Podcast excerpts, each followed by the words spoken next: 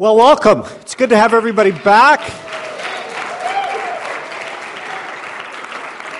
We, uh, we did some exciting things when, uh, when you guys were away. We, we got word that, that close to $250,000 committed to the school to do some more upgrades. One of the things we're going to do is we're going to do some new carpeting in the dormitory.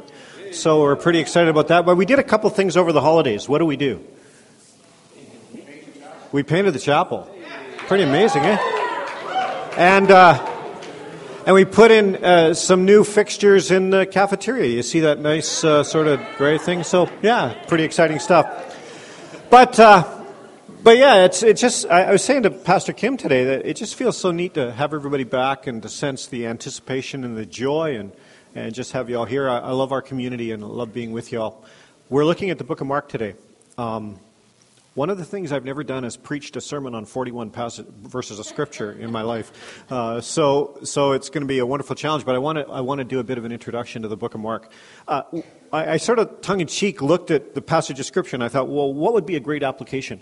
Uh, would be, you know, Jesus got up early in the morning while it was still dark and went to a solitary place, and that should be all of your what you do for the next semester, but I didn't want to do that. So, um, when we look at the book of Mark, which we're going to be walking through uh, and if you hear me say Luke, by the way, as I'm preaching, just ignore that and substitute Mark.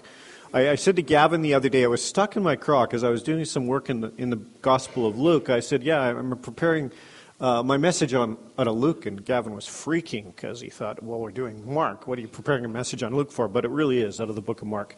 But Mark is a gospel historically and traditionally uh, attributed to Mark uh, under the influence of Peter addressed to the Romans. It's a gospel of action. One of Mark's favorite words is right away or immediately. Um, and one of the significant sort of twofold themes in the book of Mark is faith and discipleship.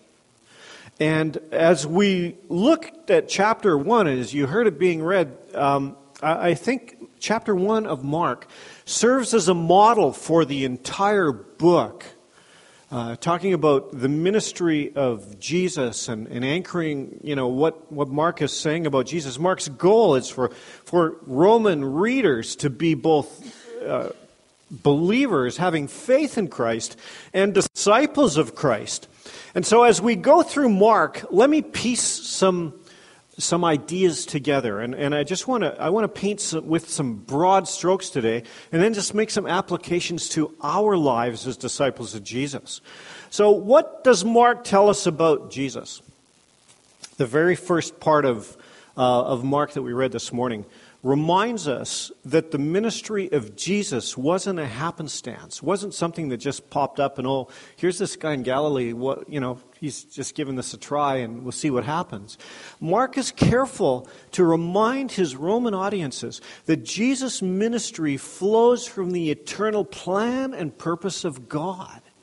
And that, that's a huge piece for Mark to bracket the beginning of his gospel for Roman hearers. Jesus just wasn't a, oh my goodness, here's a guy who's going to rebel against Rome, uh, but rather, he's come to Israel and to the world in fulfillment uh, of, of prophecies. You know, we hear Isaiah spoken of regularly in, in Mark. We see John the Baptist. We see God's plan and purpose all the way back from Genesis 12, where Abram was called and that he uh, he was called to be, you know, have a people, and, and through the people that came out of Abraham, uh, Israel, there to be a blessing to all nations, and Jesus was the fulfillment of that. When I read and when I read the first few verses of Mark, um, I had this picture. I went to Star Wars over the holidays. Did anybody go to Star Wars? What an amazing movie. But you know what the beginning of Star Wars does that I love? you know, you're sitting there, you're waiting for it to start, all of a sudden the screen goes black, there's stars, and there's this narration that rolls up at about, you know, at this 45, 35 degree angle, you know, and you're reading this. That's a little bit what the beginning of Mark is. It's, you know, before there was George Lucas, there was Mark. Uh, talking about, about the ministry of Jesus. And, and what's really cool about the Star Wars pieces is the narration comes from, from the universe past and moves into an infinite universe.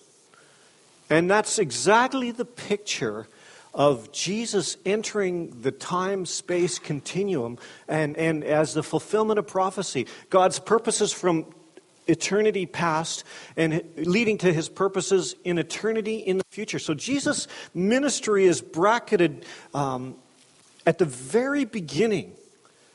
His authority is established at the very beginning.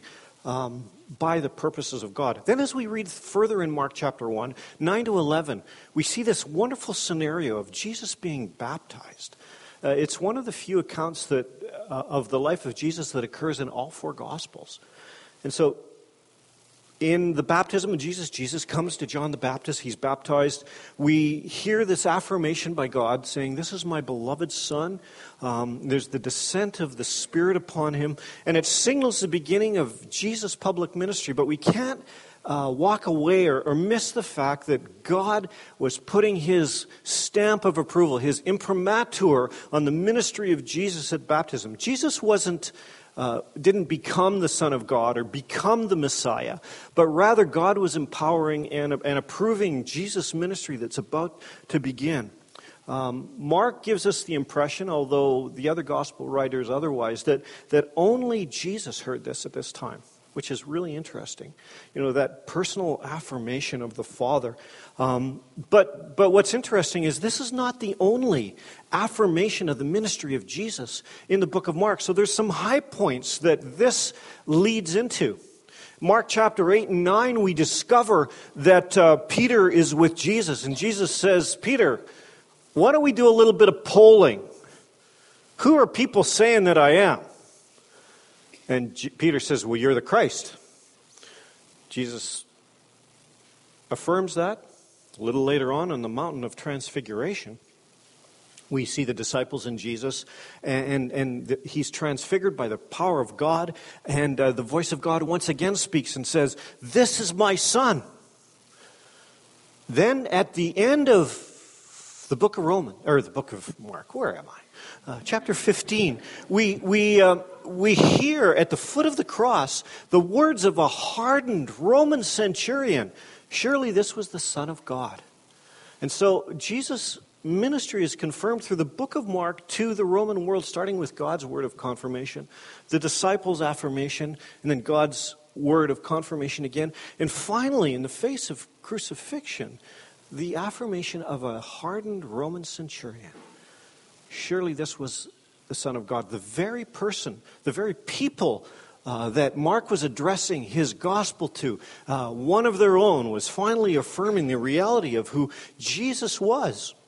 So there's the beginning in the eternal purposes of God, there's the confirmation of his calling. Um, God, disciples, Romans, grand events, baptism, transfiguration, uh, ultimately resurrection. But Mark also has the challenge to Jesus' calling in 12 and 13. It's interesting that the same Spirit that descends on Jesus at his, bapti- at his baptism is the Spirit who ushers him into a season of tribulation, of temptation. And Mark has the briefest of descriptions, just a couple of short verses. You know, Mark's, Mark's a really succinct gospel. So Mark's sort of the dehydrated version of Matthew and Luke. So you add a little bit of water to Mark's description and it would, you know, go out to like 15 verses. But we've just got some short verses where Mark is saying um, he's led into the wilderness, he's tempted. We know from the other gospel accounts Jesus' temptations were about turning the focus on himself, about eating, about seizing power, about being worshiped. The temptation for Jesus was to seize power for himself rather than to follow God's plan and purpose. And what's interesting is that it follows on the heels of the confirmation, you're my son. And of course, you know, for us, if God spoke to us and said, You're my son, we'd go out and do ministry, and, and that'd be our calling card. Oh, look at me, I'm God's son. But the temptation reminds Jesus uh, that he's to submit to God's plan and purpose. And what's interesting is after every encounter with God, there's this temptation. So in Acts, or in, in uh, boy, I'm going through the entire New Testament. In Mark chapter, in Mark chapter 8 and 9, uh, Jesus is, um, Jesus is, is hearing Peter say, You're Christ, and he's going, Yes, I am. And then Peter says these words of temptation, then don't even think about being crucified and dying. Like there's that temptation. Mount of Transfiguration. Let's build a church up here and stay here forever, Jesus. No. And then at the crucifixion, what's the great temptation? To walk away from the, the ultimate uh, um, reality, the ultimate commitment for the souls and the lives of humanity that, that Jesus would face death on a cruel cross. So, so Mark reminds us that, that even Jesus, after the calling, after the affirmation of the calling, struggles with issues of temptation in the sense that it's instead of making it about God and God's plan, to make it about ourselves, make it about Him. And then the rest of Mark talks about ministry. So in, in the rest of Mark, what do we find? Um, we find Jesus proclaiming the gospel. We find Jesus calling his disciples. Uh, and, and Mark will see the theme of discipleship through the lives of the disciples themselves. He heals a demoniac. So, this confrontation between the kingdom of God and the kingdom of Satan, that's what's going to happen throughout Mark. We see him healing the multitudes, this wonderful healing group hug, where, where Mark gives us account of, of many people being healed by Jesus, that speaks to the inclusion of Jesus' ministry and God's un, uh, undeserved but committed love to all people. Then there's in in, uh, in Mark, there's this refocus when Jesus says, uh, "Yeah, I've got to preach the gospel. That's what I came to do." And the cleansing of the leper, this ritually unclean person. Um, all of these sort of speak of the dynamic events of Jesus' ministry. So, what do we do with this? What do we do with this introduction to Mark? can, as well as it setting the stage for the entire gospel we're going to talk about in the days ahead, or people are going to talk about, all of us are going to go into, can I make the point that the picture of the beginning of Jesus' ministry is not unlike God's calling in our lives? Now, I'm not saying you're all little Jesuses, right? I know a lot of you.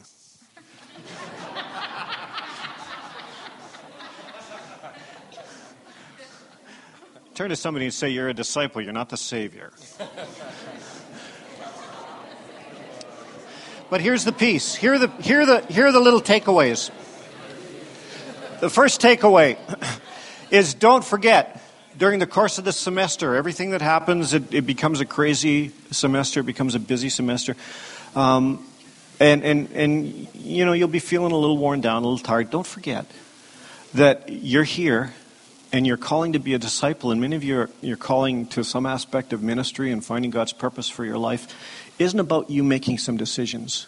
Yeah, it's about you responding to God's call, but don't forget, every one of your lives and the destiny of your life is rooted in the plans and purposes of God established from eternity. You're not in this alone, right? You're in this with a loving Heavenly Father who will design circumstances for your life. And during the course of this semester, you're going to experience some pretty amazing confirmations of His calling in your life. Maybe it's spiritual emphasis. One of you will hear the heavens open and God say, You're my beloved son, you're my beloved daughter, in whom I'm well pleased. That'd be very cool. Um, but, but there will be confirmations. There will be times when you'll, you'll sense more than other times the powerful presence of God in your life, where He will, he will confirm a direction for you. Uh, relish those, live in those. Write those dates down in your Bible. Describe, you know, diarize some of those events because those are going to be the stakes in the ground that sustain you and help you in the difficult moments of life. Because if they happen for Jesus, they'll happen for us. I'm talking about the difficult moments now. Just like Jesus' calling uh, was sustained and was affirmed through trial.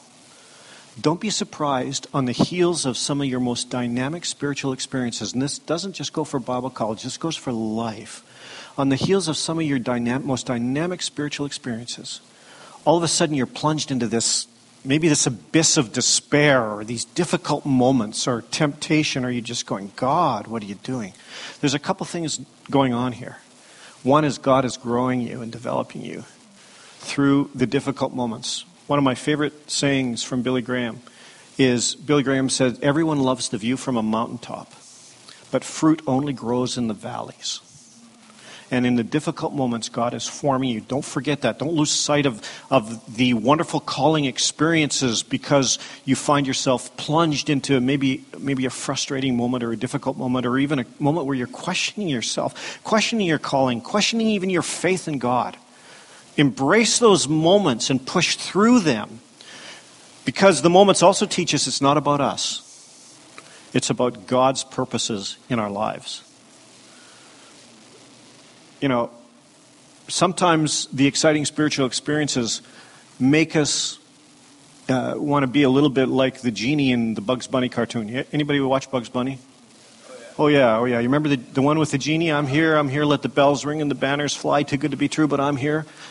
Sometimes our view of ministry is like that. You know, God, I don't know how God did it without me. Well, He will, and He does. In the moments of temptation, help us, help us remember that. And uh, Mark also reminds us that, that God will give us many opportunities for ministry and set us free to minister, just like Jesus went about doing good. Um, but the two main focus items in Jesus' ministry after his love for the Father was commitment to proclaim the gospel. You see Jesus preaching the gospel, the kingdom of God. And the second thing is his love for people. Those two things will sustain you. And those two things are what ministry is all about. If you say, I love ministry, but I hate people, dear Jesus, you got it all wrong. Because ministry is about loving people and about proclaiming the wonderful message of His grace and His goodness for the world. Can we do Mark this semester? Of course we can. Stand up. Jesus, thank you for the beginning of a new semester. Thanks for your, your spirit who is so faithful to guide us and lead us and direct us. I pray your blessing on this student body. Lord, as we live together over the next four months, I pray that. Uh, that moments of difficulty will be assuaged and helped by our love and our concern for one another. I pray that there will be moments of celebration where we celebrate your work in each other's lives, uh, God, and I pray that you would help us anchor everything that happens this semester in an understanding that, that you planned this semester long before it ever happened. And we live under the sovereign, loving hand of a gracious Father. And we commit ourselves to that in Jesus' name. Amen. Thank you.